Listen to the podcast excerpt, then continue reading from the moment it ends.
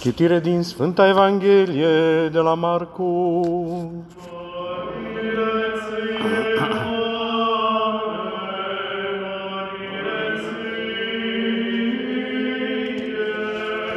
Să luăm aminte.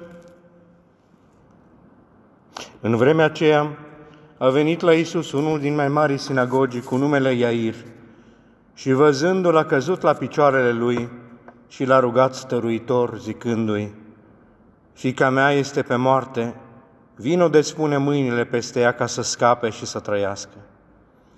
Și a mers Iisus împreună cu el și după dânsul a mers popor mult care îl împresura. Pe când el încă vorbea, au venit de la casa mai mare lui sinagogii spunându-i, fica ta a murit.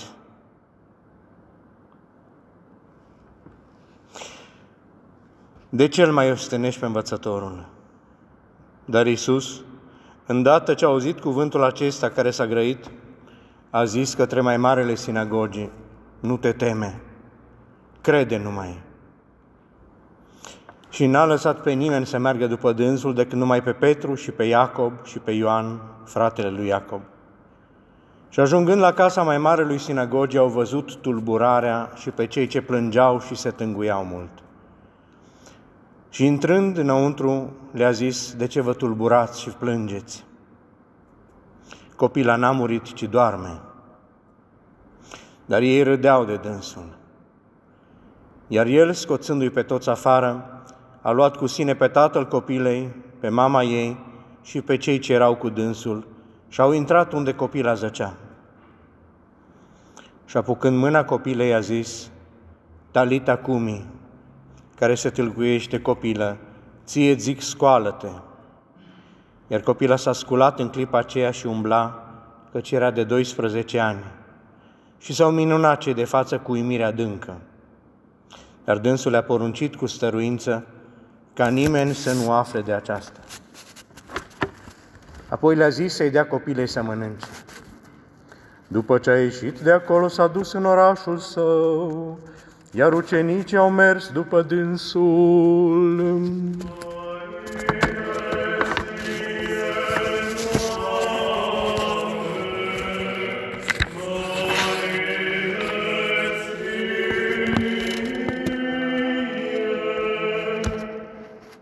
numele Tatălui și al Fiului și al Sfântului Spirit.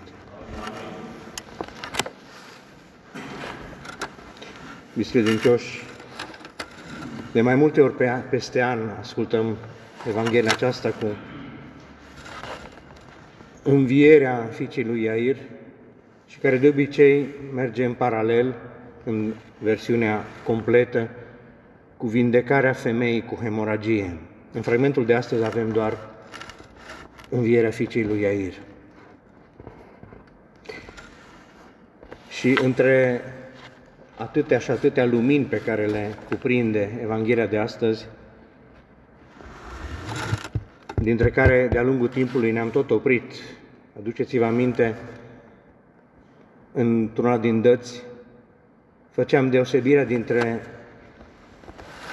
a-L îmbulzi, a-L împinge, a-L împresura pe Iisus, așa cum face mulțimea, și a-L atinge, Femeia care pe la spate se atingea de poala hainei lui Isus. Și cea din tâi, îmbulzeala, împresurarea, împingerea, e specifică anonimatului, mulțimii. Atingerea este ceva personal și reciproc. Cu altă ocazie am vorbit despre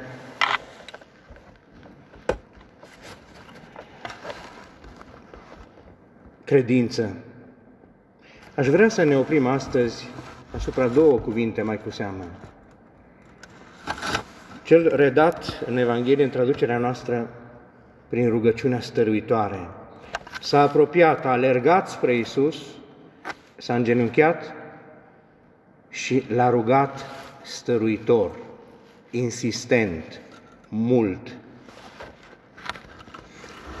Celălalt cuvânt, aici e tradus mai mai liber, nu-l mai osteni. Cel mai precis ar fi nu-l mai tulbura, nu-l mai deranja. Și vrem să ne întrebăm împreună,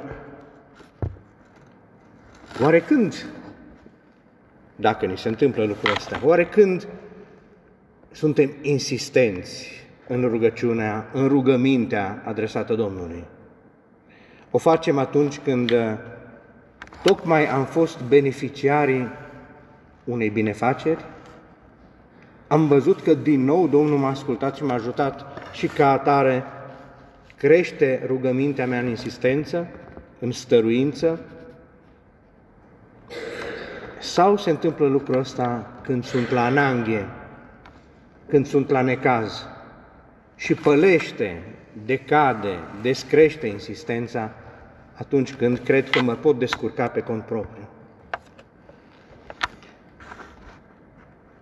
Și ca să ieșim din această dilemă, din această ecuație, aș zice, și cred că nu greșesc, dacă am recunoaște fiecare că mult și prea adesea ne lipsește insistența iubirii în relația cu Dumnezeu.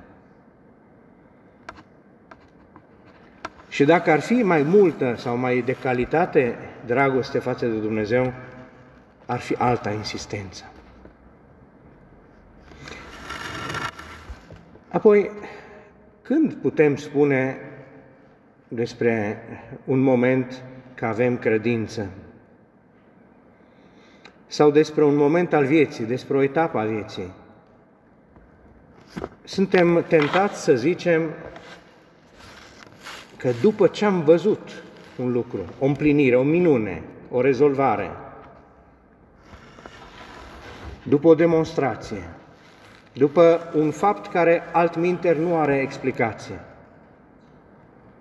Ori Iisus în Evanghelie astăzi cere credința înainte, înainte ca lucrurile să se întâmple, ca minunea să se întâmple. O credință premergătoare, deschizătoare, făcătoare de loc lui Dumnezeu. Credința înainte. Și, deopotrivă, traducerea lasă puțin de dorit, pentru că în textul original spune tu continuă să nu te temi și continuă să crezi. Deci o credință nu în momentele grele, ci o credință continuă. Și ne temem, evităm să folosim prea des cuvântul credință, pentru că s-a bătătorit. Și credința nu este ceva abstract, conceptual, un exercițiu de memorie, ci este o alegere în care voce să mă încred. Cărei voci dai ascultare? Și dacă facem un pas înainte, în timp ce mergea Iisus și vorbea, vine vestea proastă. Vine vestea proastă a morții fiicei. Și tatăl se află la o răscruce de voci. Vocea mulțimii, vocea celor apropiați, vocea celor din casă, care spune, realitatea e asta, nu mai e nimic de făcut, nu-l mai deranja pe învățătorul și nu te mai deranja, nu te mai obosi. A da credit, crezare, a se încrede în această voce sau în vocea lui Isus care, atenție, nu răspunde purtătorilor de veste proastă. Aproape că nu, nu pot să evit uh, o legătură evangeliștii sunt scriitorii sau purtătorii de voce de veste bună. Noi cred că intrăm cel mai adesea în categoria să fie iertată derapajul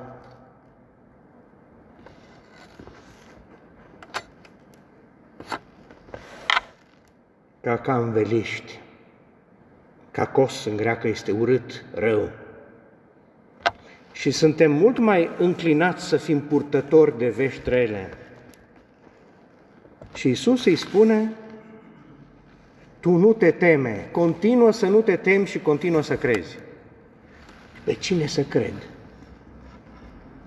Să-i cred pe cei care îmi sunt aproape și îmi spun realitatea e asta, nu mai e nimic de făcut, nici Dumnezeu nu mai poate face nimic, sau pe Domnul care zice, tu continuă să crezi. În care cuvânt să mă încred?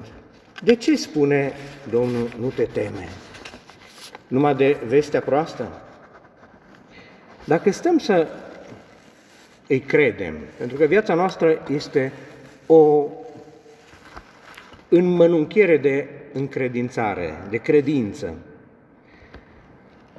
Operează, este elementară credința în relațiile dintre noi, în știință, în cuvântul medicului, în cuvântul preotului. Nu verificăm. Copilul, când îl ia mama în brațe, nu se gândește, acum o să mă muște. Pentru că dacă nu este credința și încredințarea la temeiul vieții, va fi angoasa. Este cineva după colț, gata să mă lovească, să mă otrăvească, să-mi pună o bombă, să-mi pună un chip. Ce aleg? Care, cărei voci să-i dau ascultare, credit, importanță, pondere în viața mea? Și de unde vine această voce a lui Isus Dumnezeu, nu te teme? În Biblie lucrul ăsta alții mai uh, îndemânatici au făcut-o, s-a făcut o socoteală sunt de 365 de ori în care Dumnezeu se adresează cu nu te teme, direct sau prin îngerul său. De ce? Pentru că primul răspuns dat lui Dumnezeu de către Adam, atunci când a întrebat Adame, unde ești? M-am ascuns, Doamne, pentru că mi-e teamă. Și a fost însămânțat în om înclinația de a se teme mai mult de Dumnezeu decât de rău.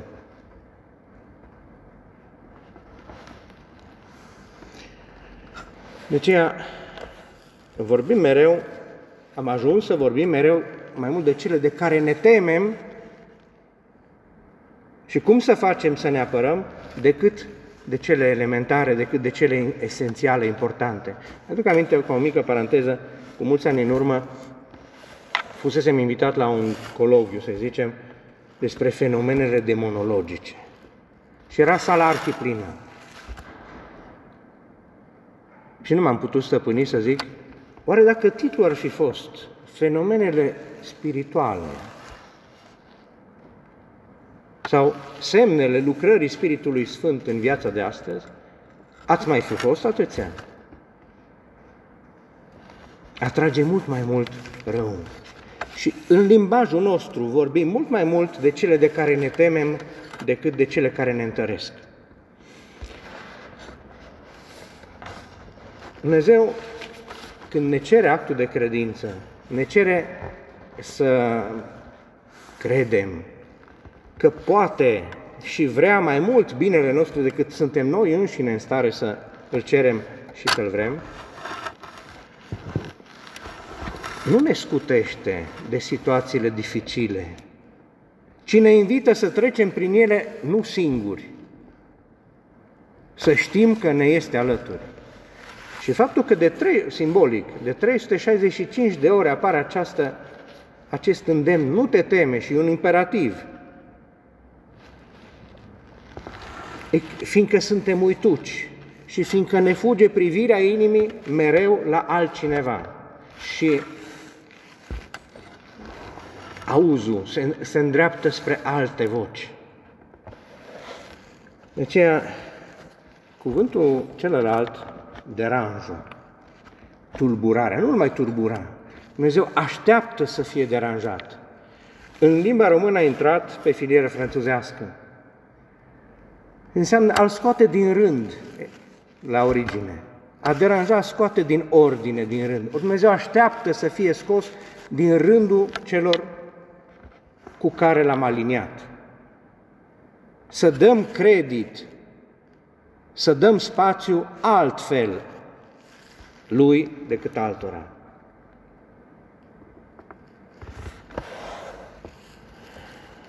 cerem vindecări, cerem minuni, ne uităm mereu pe partea orizontală. Așteptăm de la Dumnezeu să facă ceva. Ori schimbarea majoră, darul cel mai mare pe care îl face și pe care ar trebui să-l cerem, când vedem că lipsește ceva, mai ales la alții, automat, imediat, asociat, să îi cer Domnului ca în acel deficit, în acea deficiență, în acea lipsă, să-i cer ca viața mea să facă un pas înainte. Văd că nu este răbdare, văd că nu este ascultare, văd că nu este atenție. Sporește-mi, Doamne, atenție.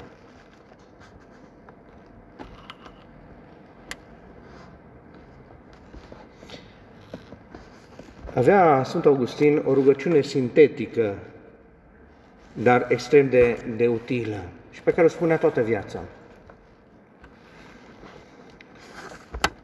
Așa cum uh, limba latină de multe ori uh, este de mare, foarte la îndemână, dar foarte greu de, de redat în limbile moderne. Noverim te, noverim me. Fă, o Doamne, să te cunosc și fă, o Doamne, să mă cunosc. Adică să știu care mi este nevoia cea mai mare.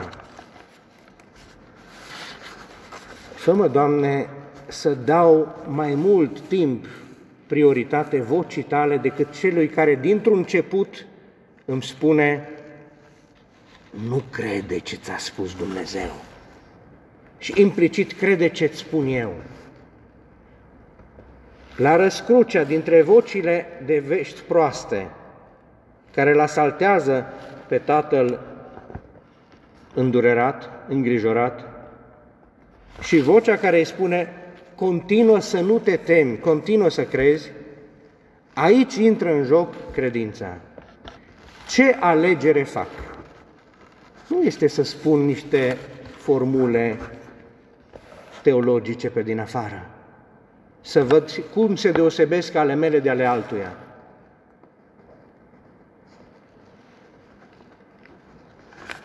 De aceea, haideți să, să-i mulțumim Domnului pentru Evanghelia de astăzi și să-i cerem ca în relația noastră și noi să ieșim din mulțime, din îmbulzeală și să-L atingem,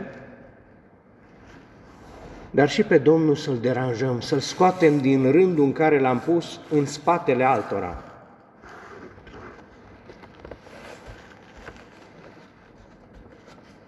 Și să cerem Domnului zilnic, stăruitor. Dar nu fiindcă ar fi mai multe vorbe capabile să-l convingă față de puține vorbe, ci să fie stăruința iubirii, care atât de mult ne lipsește, atât de des ne lipsește. Tu continuă să nu te temi și continuă să crezi, să te încrezi.